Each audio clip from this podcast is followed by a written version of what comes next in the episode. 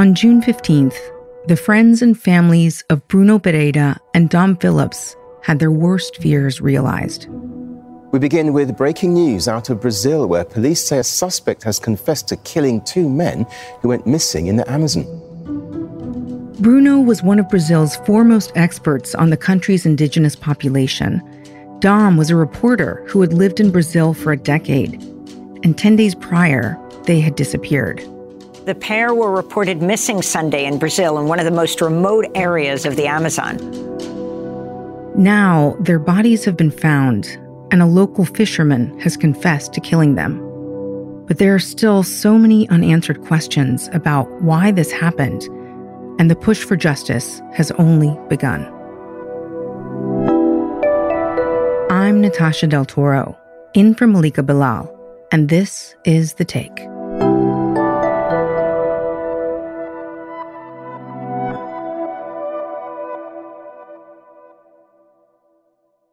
Today, I'm speaking with Al Jazeera's Brazil correspondent, Monica Yanakiew.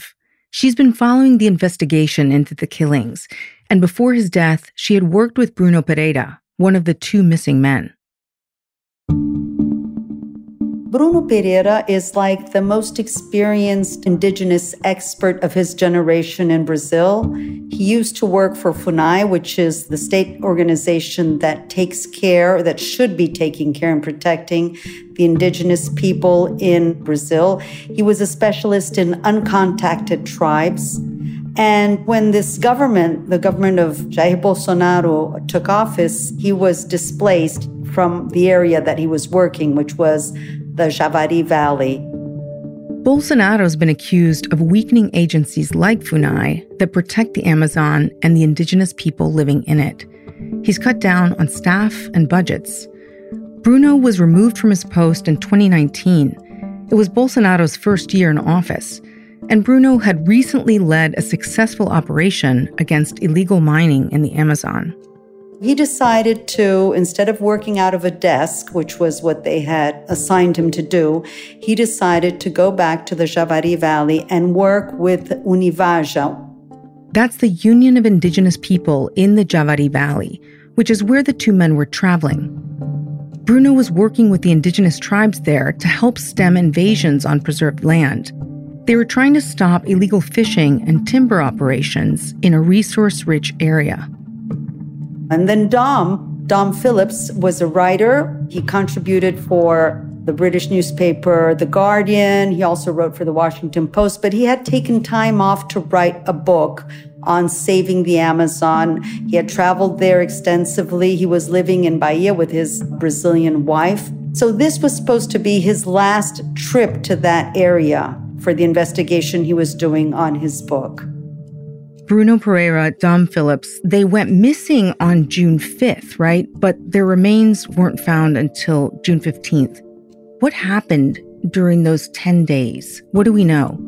So they were ambushed on the last leg of their trip when they were almost close to two hours away from Atalaia do Norte, which is the largest city in that area, but is it's really like the third poorest city in Brazil and they had been ambushed by these fishermen. They, they shot them, they sank the boat, and they took them three kilometers inside the jungle to bury them. What was the initial reaction from the Brazilian state when they went missing? It took time for the Brazilian state to react, to send this amount of people to search this area. In a tearful video, Dom Phillips' wife, Alessandra Sampaio, pushed the government to search for her husband. She wasn't the only one. The pair's disappearance made international headlines. Pereira and Phillips went missing more than a week ago. The two were last seen while traveling by boat in the northern Brazilian state of Amazonas. Family members criticized initial search efforts for being slow and inadequate. Had Dom Phillips not been there, a British journalist, with all the European press and press abroad putting on this pressure, with the family using social media to say, find these people, Had it been just Bruno and maybe, I don't know, a local journalist from a small newspaper or something, I don't know if we had gotten the results that we got so fast because the indigenous people were the ones that started looking for them. The indigenous people were very worried because they knew Bruno Pereira would not have gotten lost. He knew the area like the back of his hands. And you know that Bruno knew his way around that area because you had spent time with him there. A few months ago, you had actually been in that same area with Bruno working on a story. Tell me a little bit more about the work he was doing at that time. So I actually went there to do another story, but I said, how can I do a story if I don't go inside the forest and talk to indigenous people? So the indigenous people said, talk to Bruno Pereira. And so I called him and he said, look, I'm organizing an expedition with indigenous patrolmen. We're going to patrol the river to look for illegal fishermen and poachers. And I said, well, can you take us with you? And he said, yeah, sure. He said, it's extremely dangerous. I've been threatened already because once they found the illegal fishermen, they would apprehend the fish, and, and that's something that the fishermen wouldn't react to nicely. So that had already happened. There had already been attacks. Monica heard this from another member of the patrols. Outsiders are depleting this protected forest of game. The local indigenous tribes hunt and fish just enough to survive. The illegal fishermen catch as much as they can to sell abroad and make money. They have already had shootouts with government authorities who tried to stop them. So, in December of last year, Monica joined Bruno and the indigenous patrollers as they tried to track the illegal fishing in the Javari Valley. They went down the same route that Bruno and Dom would later travel. So the fishing is done like this. You have very small canoes that go into these hidden canals, and it's very easy to get in there without anyone ever seeing you. The other thing that surprised me was going inside this remote, remote area and then finding tracks that people had been there illegally, like a plastic bag with salt which they used to preserve the fish. How can you find a plastic bag in the middle of nowhere? And this is what the trackers would find. And they would find like parts where canoes had passed, trails that shouldn't have been there. So they were doing very extensive investigative work there. And that's what Bruno was helping with. He was teaching the trackers. Once you find, let's say, the plastic bag, and you just mark it there and you say, okay, they've been here in this spot. They were using their cell phones to document all the invasions, which then they put in a report to take to the authorities to say, listen, everybody says we can't police the Amazon because it's so big, there aren't enough resources. But actually, you can. Just with a couple of well trained trackers and a little bit of technology, you can fight this. And on that trip, you also met the person who is suspected of killing Bruno Pereira. Tell me, tell me about him. Who is he, and what was that encounter like? I mean, that's a pretty strange thing to happen. Well, he's a local fisherman. His name is Amarildo da Costa, but his nickname is Pelado. And uh, I'm just mentioning the nickname because it was written on the boat. So that's how we know he was the person. The Indigenous Patrol went out to look for these illegal fishermen. This man was on a larger boat and he was not inside indigenous territory. He was close to it, and they just went by just to say, Look, you know, I just would like you to know that we're patrolling the river and just take care not to go into indigenous territory. And he was pretty aggressive when he answered back but he didn't threaten anything. He just said, I'm not there. I'm in community waters. We're not in the indigenous land. Just let me be. And that was it. The surprise, though, came when this person was finally detained. And I looked at his face and I were thinking, well, where do we know him from? So, like Monica said, she went back to the footage and saw that the name on the boat matched the name of the suspect. I was shocked because what are the chances of one running into a murderer months before he became one? What are the chances of having one of the most experienced indigenous experts being killed in an area that I honestly felt the place where they were ambushed pretty safe. I mean, it's it's it's very very strange. DaCosta had initially been arrested for illegal gun possession. A few days later, authorities announced that he had confessed. He's one of a handful of people being investigated for their suspected role in the killings. Like Monica mentioned, Bruno and the indigenous patrollers had already faced down threats while tracking illegal fishing. It's like little small canoes that fish this fish, pirarucu, which is like my size. I mean, it's, let's say, it's more than a meter and a half tall. But before, the fishermen would capture these fish so they could eat it, and so would the indigenous people. So there were lots of these fish. Now they're doing it to sell it. It's become like a business in Colombia and Peru. During her reporting, Monica spoke with indigenous leader Beto Marubo, and he told her that the fishing was linked to money laundering from drug cartels operating in the area. Every little canoe can carry the equivalent of $8,000 worth of fish and turtles, and there are many canoes working for one master. We set up our own patrols to prove to the government what's going on, and nobody sees. It's not the only illegal activity that's been picking up in preserved land since Bolsonaro's administration took over. The loggers were kicked out a long time ago, the miners also, but now they're, they're going back because the current government withdrew funds from these organizations that are supposed to protect the forest, protect the indigenous people. President Jair Bolsonaro, he claims that the Amazon is huge and that it should be exploited. Bolsonaro has never been coy about his intention to dismantle environmental protection policies. His moves in the Amazon are sparking international backlash. The Brazilian president has framed environmental protections as an obstacle to economic development.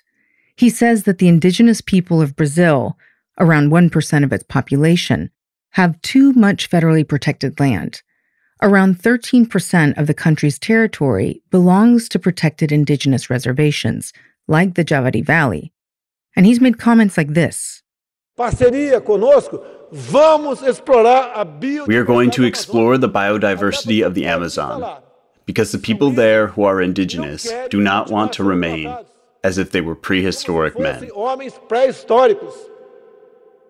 Bolsonaro has also suggested that international efforts to protect the Amazon are a threat to Brazil's sovereignty. That's something he invoked in an exchange with Dom Phillips back in 2019 Dom had questioned him about his environmental policies at a news conference last year.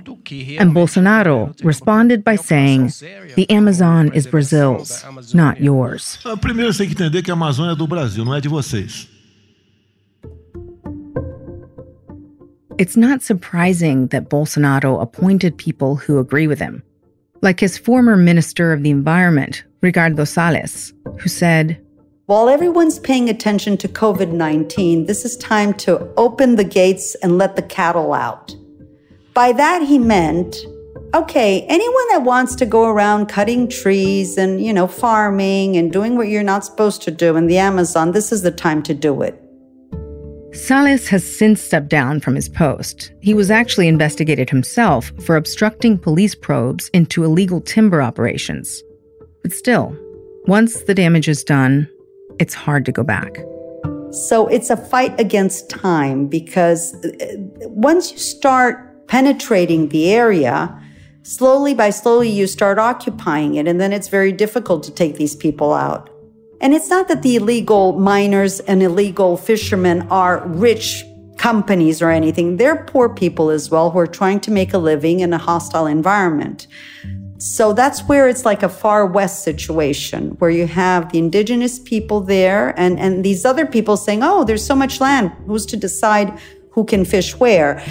And you have a growing agricultural business that is really putting a lot of pressure. It means a lot of votes. Bolsonaro was elected by what we call the three B's the bullet, the bull, and the Bible. So it's everybody that defends guns, that defends, well, Christian rights, and also that defends farming in an extensive way. Indigenous people and their allies don't have the same kind of electoral pull for someone like Bolsonaro. There are like 1 million indigenous people, and that isn't many votes compared to the number of other people that have interests in exploiting an area that is very rich in minerals, in nature. So there is a lot of pressure put on the government to open the doors for commercial exploiting of the Amazon. And it's interesting, after Dom Phillips and Bruno went missing, Bolsonaro made some comments about them that seemed to be kind of critical or blaming them for, for what had happened. Well, he, he isn't known for his empathy. What he said was Two people on a boat in a region like that, completely wild, it's not a recommended adventure. Anything can happen. It could be an accident, it could be that they were executed. Anything can happen.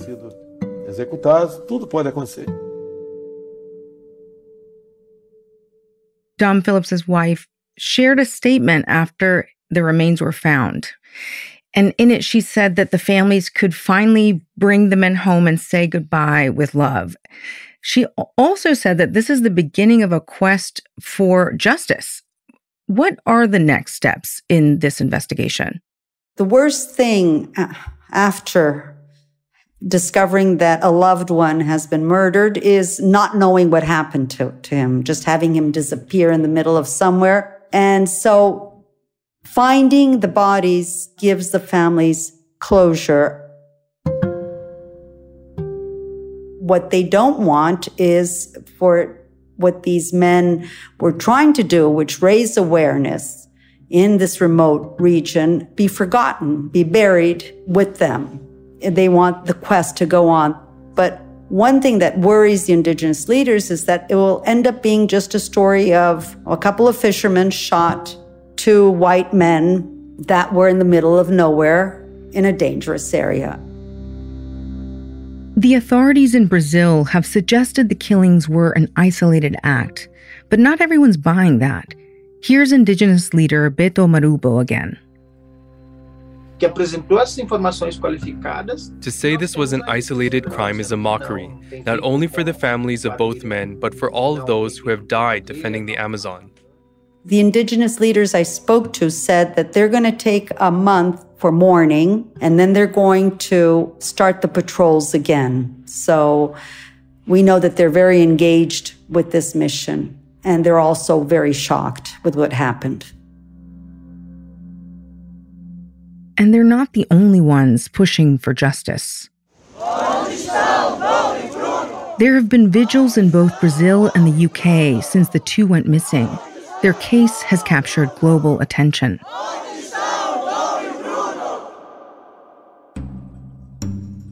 It's all over the social media. Where are Bruno? Where are Dom? Now we know where they are.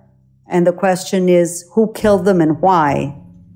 And the question also is, what can we do to avoid this from repeating itself? And what do you think can be done to avoid this from being repeated? I mean, just the political will of saying this cannot happen at this point would be great because right now we're at a moment where it's let's turn a blind eye and who cares? The change of attitude would not solve the problem, but it would go a long way in saying, look, we don't agree with people going out and shooting people dead. We don't agree with illegal mining because it's illegal. And we don't agree with illegal logging because guess what? It's illegal. You know, that would be good. In the days after Bruno and Dom went missing, I saw this beautiful, kind of haunting video on Twitter. It's a Bruno sitting on the ground in the middle of the forest, and he's singing. He's smiling, smoking a cigarette. It's a picture of total contentment. This video was retweeted by hundreds of people, and Monica was one of them. The tweet that accompanied it says, How can anyone harm a person like that? In the days since the two went missing, there's been this outcry of mourning over what their deaths mean for the protection of the Amazon. And then there's the personal loss. I asked Monica what that looked like for her. I didn't know Dom personally. I do have friends that know him very well, and they were extremely saddened and extremely worried. So you had if all your friends are like looking for these people and, and on constant edge, and of course it, you feel that. As for Bruno, I knew him for a short period of time, but a very intense period. So we were camping out. And in 12 days, when you're with a person in, in the morning and the midday and at night, you get to know a lot about them as people. And I mean, you share many moments. I shared my birthday the day we set out for the expedition, it was my birthday. They bought me a chocolate cake, which we took into the jungle. And I was telling him, uh, well, this is the best birthday present ever, just being able to go on this trip.